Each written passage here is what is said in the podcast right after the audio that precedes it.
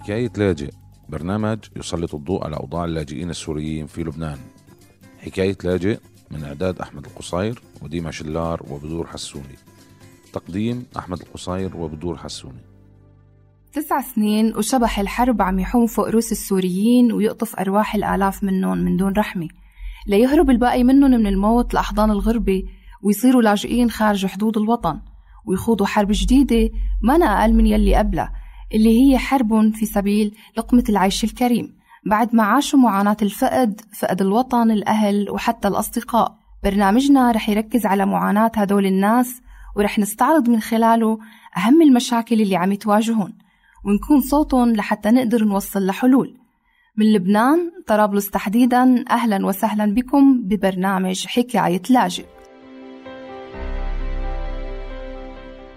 يضطر اللاجئ السوري في لبنان للعمل كون مساعدات الأمم المتحدة غير كافية وبأنه مجبر بأن يدفع أجار البيت أو الخيمة والماء والكهرباء. كل تلك الحاجات تدفع به للبحث عن عمل رغم الراتب الزهيد الذي يتقاضاه إلا أنه اصطدم بالقوانين اللبنانية التي لا تسمح للاجئ بالعمل إلا وفق شروط صارمة وشبه تعجيزية. وحسب الأمن العام اللبناني يتعين وجود إقامة عمل ولا تطلب بأن يكون اللاجئ قد دخل بشكل قانوني وبأن يكفله صاحب العمل نفسه. عدا عن السماح للسوريين بممارسة كل الأعمال التي يرغبون بها أو التي تتناسب مع قدراتهم فهم مقيدون ضمن أعمال محددة حسب وزارة العمل اللبنانية إما أن يكون عامل بناء أو مزارع أو عامل نظافة وهذا يشكل عائقا كبير أمام اللاجئ في الحصول على حياة كريمة. مستمعينا الأعزاء بحلقتنا لليوم رح نناقش المواضيع القانونية المتعلقة بالعمل للسوريين ورح يكون معنا ضيفينا الأستاذة الحقوقية ديالا شحادة والأستاذ الصحفي إبراهيم جواد. رح نبلش مع الأستاذة المحامية ديالا شحادة. أستاذة ديالا ما هي فئات العمل المحددة للسوريين من قبل الدولة اللبنانية؟ بالمبدا وزارة العمل مش بالوقت الحالي حتى من قبل الثورة السورية بتحصر فئات العمل اللي ممكن تمنح بموجبها إجازات لغير اللبنانيين بالمهن التي لا تنافس اللبناني آه، داخل الأراضي اللبنانية. آه، ولكن على الأقل بعهد وزير العمل الحالي آه، صار في مرونة كبيرة بمنح إجازات العمل آه، يعني لم تعد محصورة على الفئة الثالثة بمهن صغيرة مثل التنظيفات أو الناطور أو الحمال وإنما بدأ يسهل منح فئات عمل من الدرجة الثانية والأولى. بصفات مختلفة مثل خبير تقني خبير فني مساعد خبير فني مساعد طباخ آه إلى آخره. آه ولكن مع بدء الأزمة الاقتصادية اللي ارتبطت بالثورة اللبنانية صار في تصعيب من جديد لمنح فئات العمل من الدرجة الأولى ولكن بعد عم تمنح آه، فئات العمل من الدرجة الثانية. والمنطق القانوني الموجود خلفه أنه في جميع الأحوال اللاجئين السوريين موجودين رغما عنهم في لبنان وهم سيعملون من أجل تحصيل رزقهم فعلى الأقل يكون في تسوية قانونية لأوضاعهم والزامهم بدفع الرسوم لما هو في صالح الدولة اللبنانية. الكثير ما بيعرف إنه هذه هذا الإجراء هو اللي عم يعمل فيه حاليا بوزارة العمل مع الوزير الحالي اللي هو حاليا كمان وزير تصريف أعمال ولكن هذا هو التطبيق الحالي. أستاذ إبراهيم، هل أنت مجبر على العمل في لبنان وما هو عملك الحالي؟ أنا مثلي مثل أي شخص موجود على الأراضي اللبنانية أو كإنسان أنا بحاجة لعمل حتى أمن حتى أمن قوت يومي تقدر أعيش تقدر كفي. أه بسبب الأحوال الاقتصادية الموجودة بالبلد أنا مضطر اليوم أشتغل كعامل بميني ماركت وما أشتغل باختصاصي. بالطبع هذا الشيء عم بيعاني منه الكثير من الناس. أستاذ ديالا لماذا الدولة اللبنانية لم تسمح للاجئين السوريين بالعمل وحرصت على ذلك؟ وهل يوجد منفذ قانوني ينظر بأمرهم؟ المنطق اللي طبقته الدولة اللبنانية بخصوص اللاجئين السوريين المسجلين لدى الأمم المتحدة لدى المفوضية السامية لشؤون اللاجئين بوجوب عدم العمل هو نقلا عن العرف والتطبيق المتبع في الدول التي تستقبل لاجئين لجهة أن اللاجئ يحصل على مساعدات من المفوضية السامية لشؤون اللاجئين وبالتالي لا يجوز له العمل إلا بعد أن يستحصل على آه، شروط الإقامة آه، كعامل وليس كلاجئ. الفرق بين الدولة اللبنانية وبين دول أخرى أن الدولة اللبنانية لا تقدم مساعدات وأنه حتى الأمم المتحدة الموجودة في لبنان واللي موقعة على بروتوكول تعاون مع الدولة اللبنانية لتسهيل أعمالها لا غير قادرة على الإيفاء بحاجات معظم الأسر السورية اللاجئة المقيمة في لبنان. ومن هنا كان لابد أنه يكون في بوقت من الأوقات صار فعلا في مرونة من قبل الأمن العام بعدم اشتراط التعهد بعدم العمل بالنسبة للي عم يجدد إقامته كلاجئ ثم رجع الإجراء إلى التعسف وإلى عدم السماح بتجديد إقامات هؤلاء متى ما ثبت أنهم يعملون. هيدي ازدواجية بالتعاطي مع لاجئ من حيث هو لاجئ عم بيمارسها لبنان وسلطاته منذ بدء الثورة السورية. الحل موجود طبعا. الحل هو بالوقف اشتراط تعهد بعدم العمل على اللاجئ السوري المسجل لدى الأمم المتحدة أو بإلزام أرباب العمل اللبنانيين على آه، إعطاء المستندات المطلوبة اللي هي التعهد بالعمل أو عقود العمل للأشخاص الغير اللبنانيين أو للاجئين السوريين أو السوريين الذين يعملون لديهم. وهون طبعا في الالتزامات الدولية للبنان اللي هي حق الإنسان وليس فقط اللاجئ بالحياة وبالحياة الكريمة وأيضا اتفاقية المتعلقة بعدم التمييز أو مناهضة جميع أشكال التمييز والعنصريه اللي كمان بتحظر على لبنان ولبنان دولة طرف إنه يميز أي شخص بناء على بلد المنشأ يعني بناء على جنسيته. طبعا عم بيصير في تمييز اليوم ضد اللاجئين السوريين من حيث هم لاجئين من حيث هم سوريين.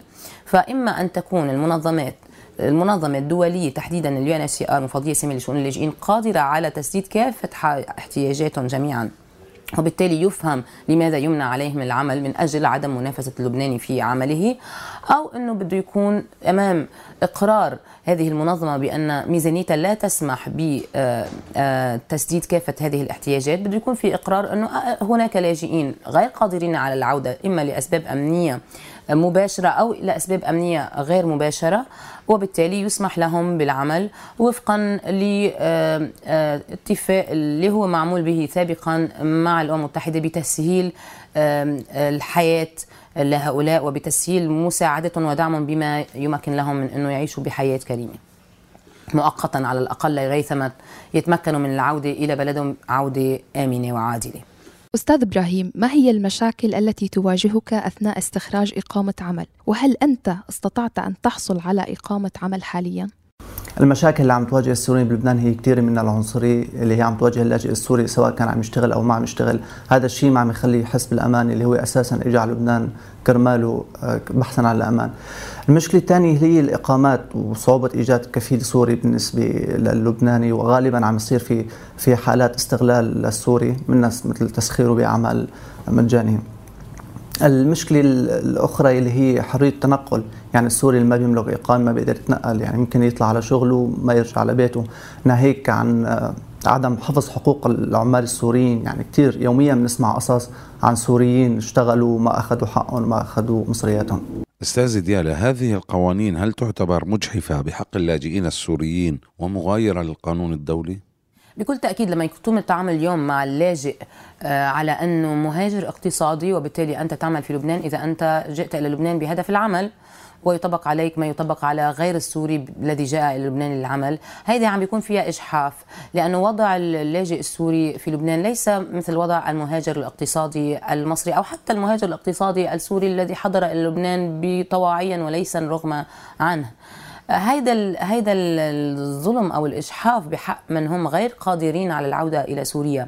إما خشية من آه، من آه، اضطهاد امنيا أو خشية من اضطهاد أيضا في لجهة إنه عدم وجود مكان للعودة والعيش فيه في ظل الدمار الحاصل في مناطق كثيرة في سوريا من التي آه، هاجر من التي عفوا هرب أبناؤها منها إلى لبنان. فيجب يعني يجب إعادة صياغة خطة الاستجابة الحكومية للأزمة السورية في لبنان آه، في ضوء التطورات وفي ضوء آه، عدم إلمام النظام السوري بواجبه تجاه إعادة أعمال مناطق هؤلاء. من أجل يعني تطبيق سياسة عادلة بحق هؤلاء أو على الأقل على الأقل مخاطبة النظام السوري من قبل النظام اللبناني بشكل جريء ومباشر حول سبب امتناعه عن تأمين العودة الآمنة والأمن. هون ليس فقط هو الأمن السياسي وإنما أيضا الأمن الحيوي يعني تأمين المساكن التي تم تدميرها أو تأمين مساكن أخرى غيرها من دون أن يكون هناك أيضا شكل آخر من أشكال النقل القصر لهؤلاء من منطقة إلى أخرى. يعني الموضوع متشعب وهو يصب يبدأ ينطلق من السياسة الحالية التي يطبقها النظام السوري والتي يغض النظر عنها النظام اللبناني. وينتهي أيضا في هذه الإشكالية السياسية التي يدور ويلتف حولها اليوم المجتمع الدولي من دون أن يعالجها بشكل مباشر. برأيك أستاذ إبراهيم كيف التعامل مع العمال السوريين وهل هناك استغلال لهم وهل يستطيع العامل السوري دائما الحصول على حقه رغم أن أغلب العمال السوريين لا يملكون إقامة عمل؟ آه، من أكثر المشاكل اللي واجهتني لما عملت إقامة عمل السنة الماضية اللي هي صعوبة إيجاد كفيل بالدرجة الأولى. بعدين بيجي المبلغ المالي اللي كان متراكم كثير يلي لقيت كثير صعوبة بايجاده هلا اللاجئ السوري بشكل عام بلبنان ما له حقوق ابدا خاصة في مجال العمل.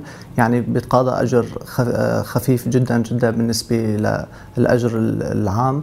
آه، بالطبع هناك استغلال من قبل المشغلين اللاجئ السوري وفي يعني حتى في أصبح هناك شركات صارت شغلتها وعملتها أنه تجيب شغيلي وتاخذ شغل تقبض مصاري وما تقبض العالم.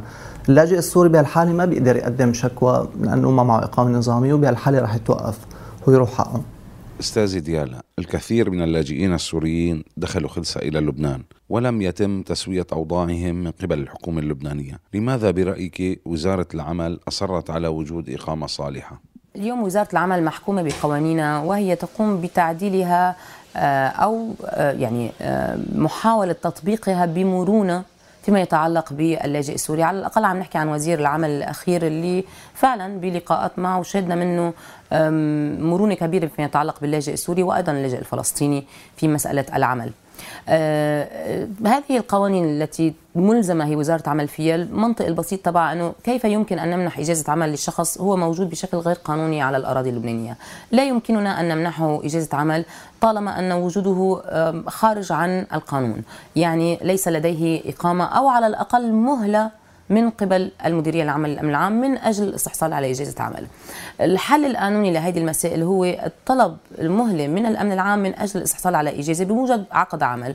وعلى حد معلوماتي عم تمنح هذه الإجازة إلا بحالات لما يكون في مخالفات أخرى تتعلق بهذا الشخص أو في قرارات بسفره وما يسمى بالتسفير بالاستعاضة عن مصطلح الترحيل بظل عدم قانونية الترحيل طالما تم قادر هو السوري على الاستحصال على عقد عمل بهدف تأمين إجازة العمل اجمالا اجمالا الأمن العام عم يمنح مهلة بين شهر وثلاث أشهر مرات بجددها مرة واحدة وخصوصا بجددها لما يكون المواطن السوري دفع رسم الإقامة لدى الأمن العام على أساس الفئة اللي هو بده يستحصل عليها من قبل وزارة العمل على أساس فئة العمل سواء كانت أولى أو ثانية أو ثالثه لأنه الرسوم بتختلف طبعا لما يكون في اجازه عمل لدى الأمن العام عن الرسوم في غياب اجازه عمل وبتكون مرتفعة نسبيا.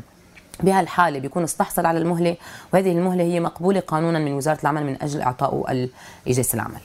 أستاذ إبراهيم ما هي عدد ساعات عملك في اليوم وهل يتناسب المردود المادي معها؟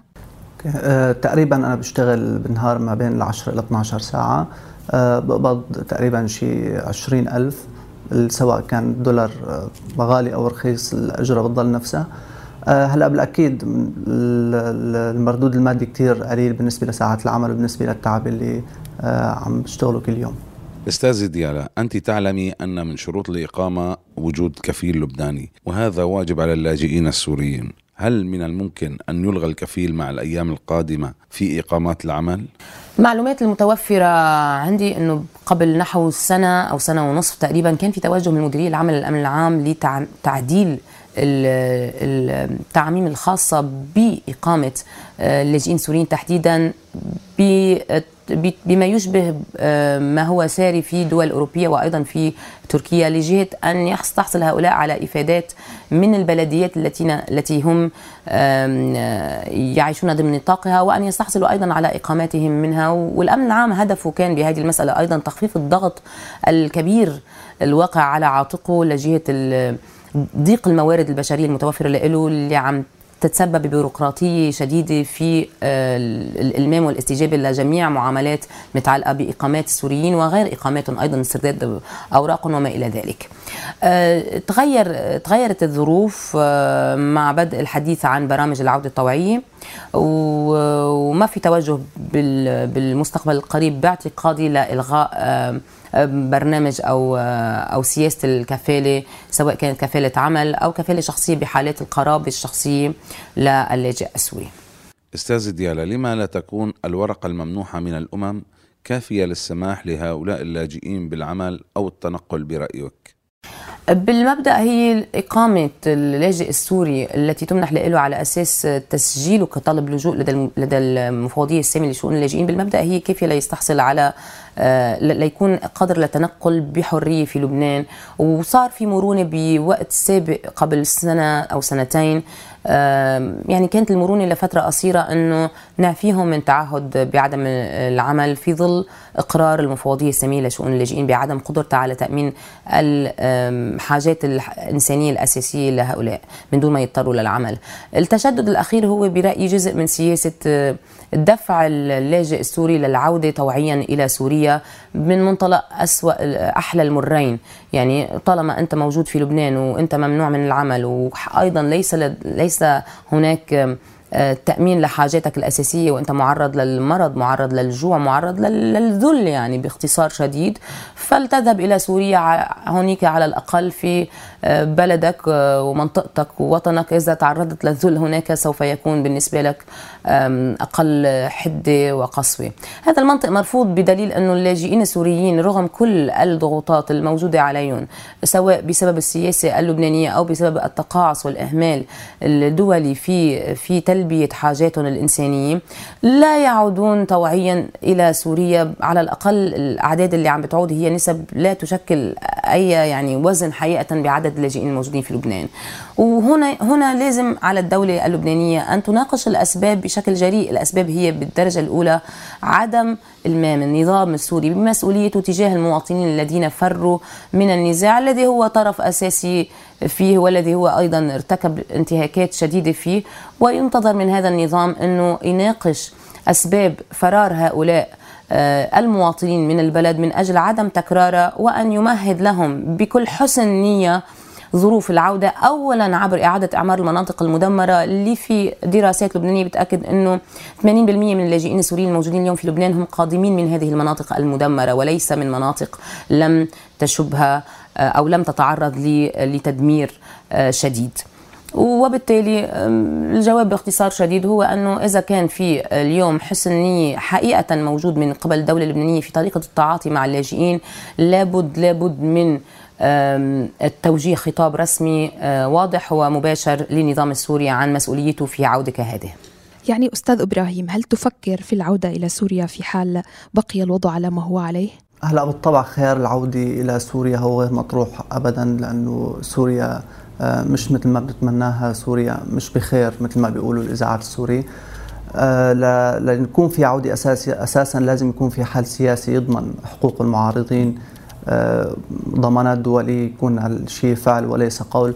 طبعا في كثير من السوريين رجعوا على على سوريا وكان مصيرهم إما الموت أو أو الاختفاء القسري. وهذا الشيء أثبته وزير الدولة لشؤون النازحين السابق آه، الوزير معين مرابي. أستاذ ديالا ما هي الحلول برأيك من أجل العمل للاجئين السوريين في لبنان؟ آه، بالنسبة الحل بالنسبة للسوريين العاملين في لبنان هو تحمل مسؤولية من قبل المراجع المعنية المرجع المعني الأساسي برأيي هو وزارة العمل اللي هي عم بتسهل ولكن هي ما بتقدر تحل المشكلة بالكامل.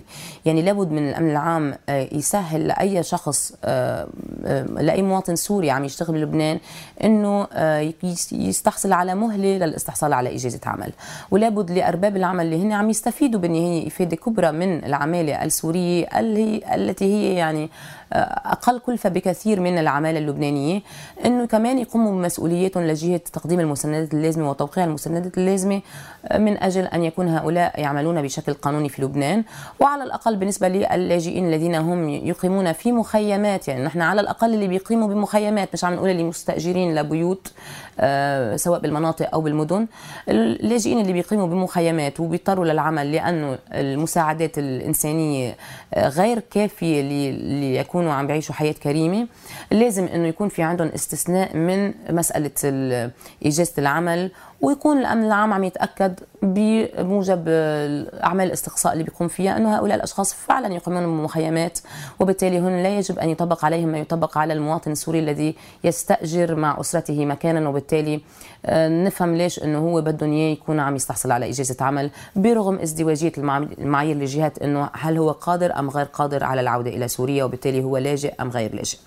الكثير ممن لم يستطيعوا العمل في ظل هذه الظروف الصعبة اضطروا إلى العودة إلى وطن مزقته الحرب وأبناؤه إما موتى أو خلف القضبان يعانون ألما أشد من الموت. أما ما تبقى منهم فمصيرهم مجهول في بلاد اللجوء في ظل غياب قانون يشرع عملهم وهو حق طبيعي ومشروع لكل إنسان حر. بنهاية حلقتنا بدي أتشكر ضيوفنا لليوم وبتمنى تتابعونا بحلقات قادمة. حكاية لاجئ. برنامج يسلط الضوء على أوضاع اللاجئين السوريين في لبنان. حكاية لاجئ من إعداد أحمد القصير وديما شلار وبدور حسوني. تقديم أحمد القصير وبدور حسوني. إخراج فادي قرقوز.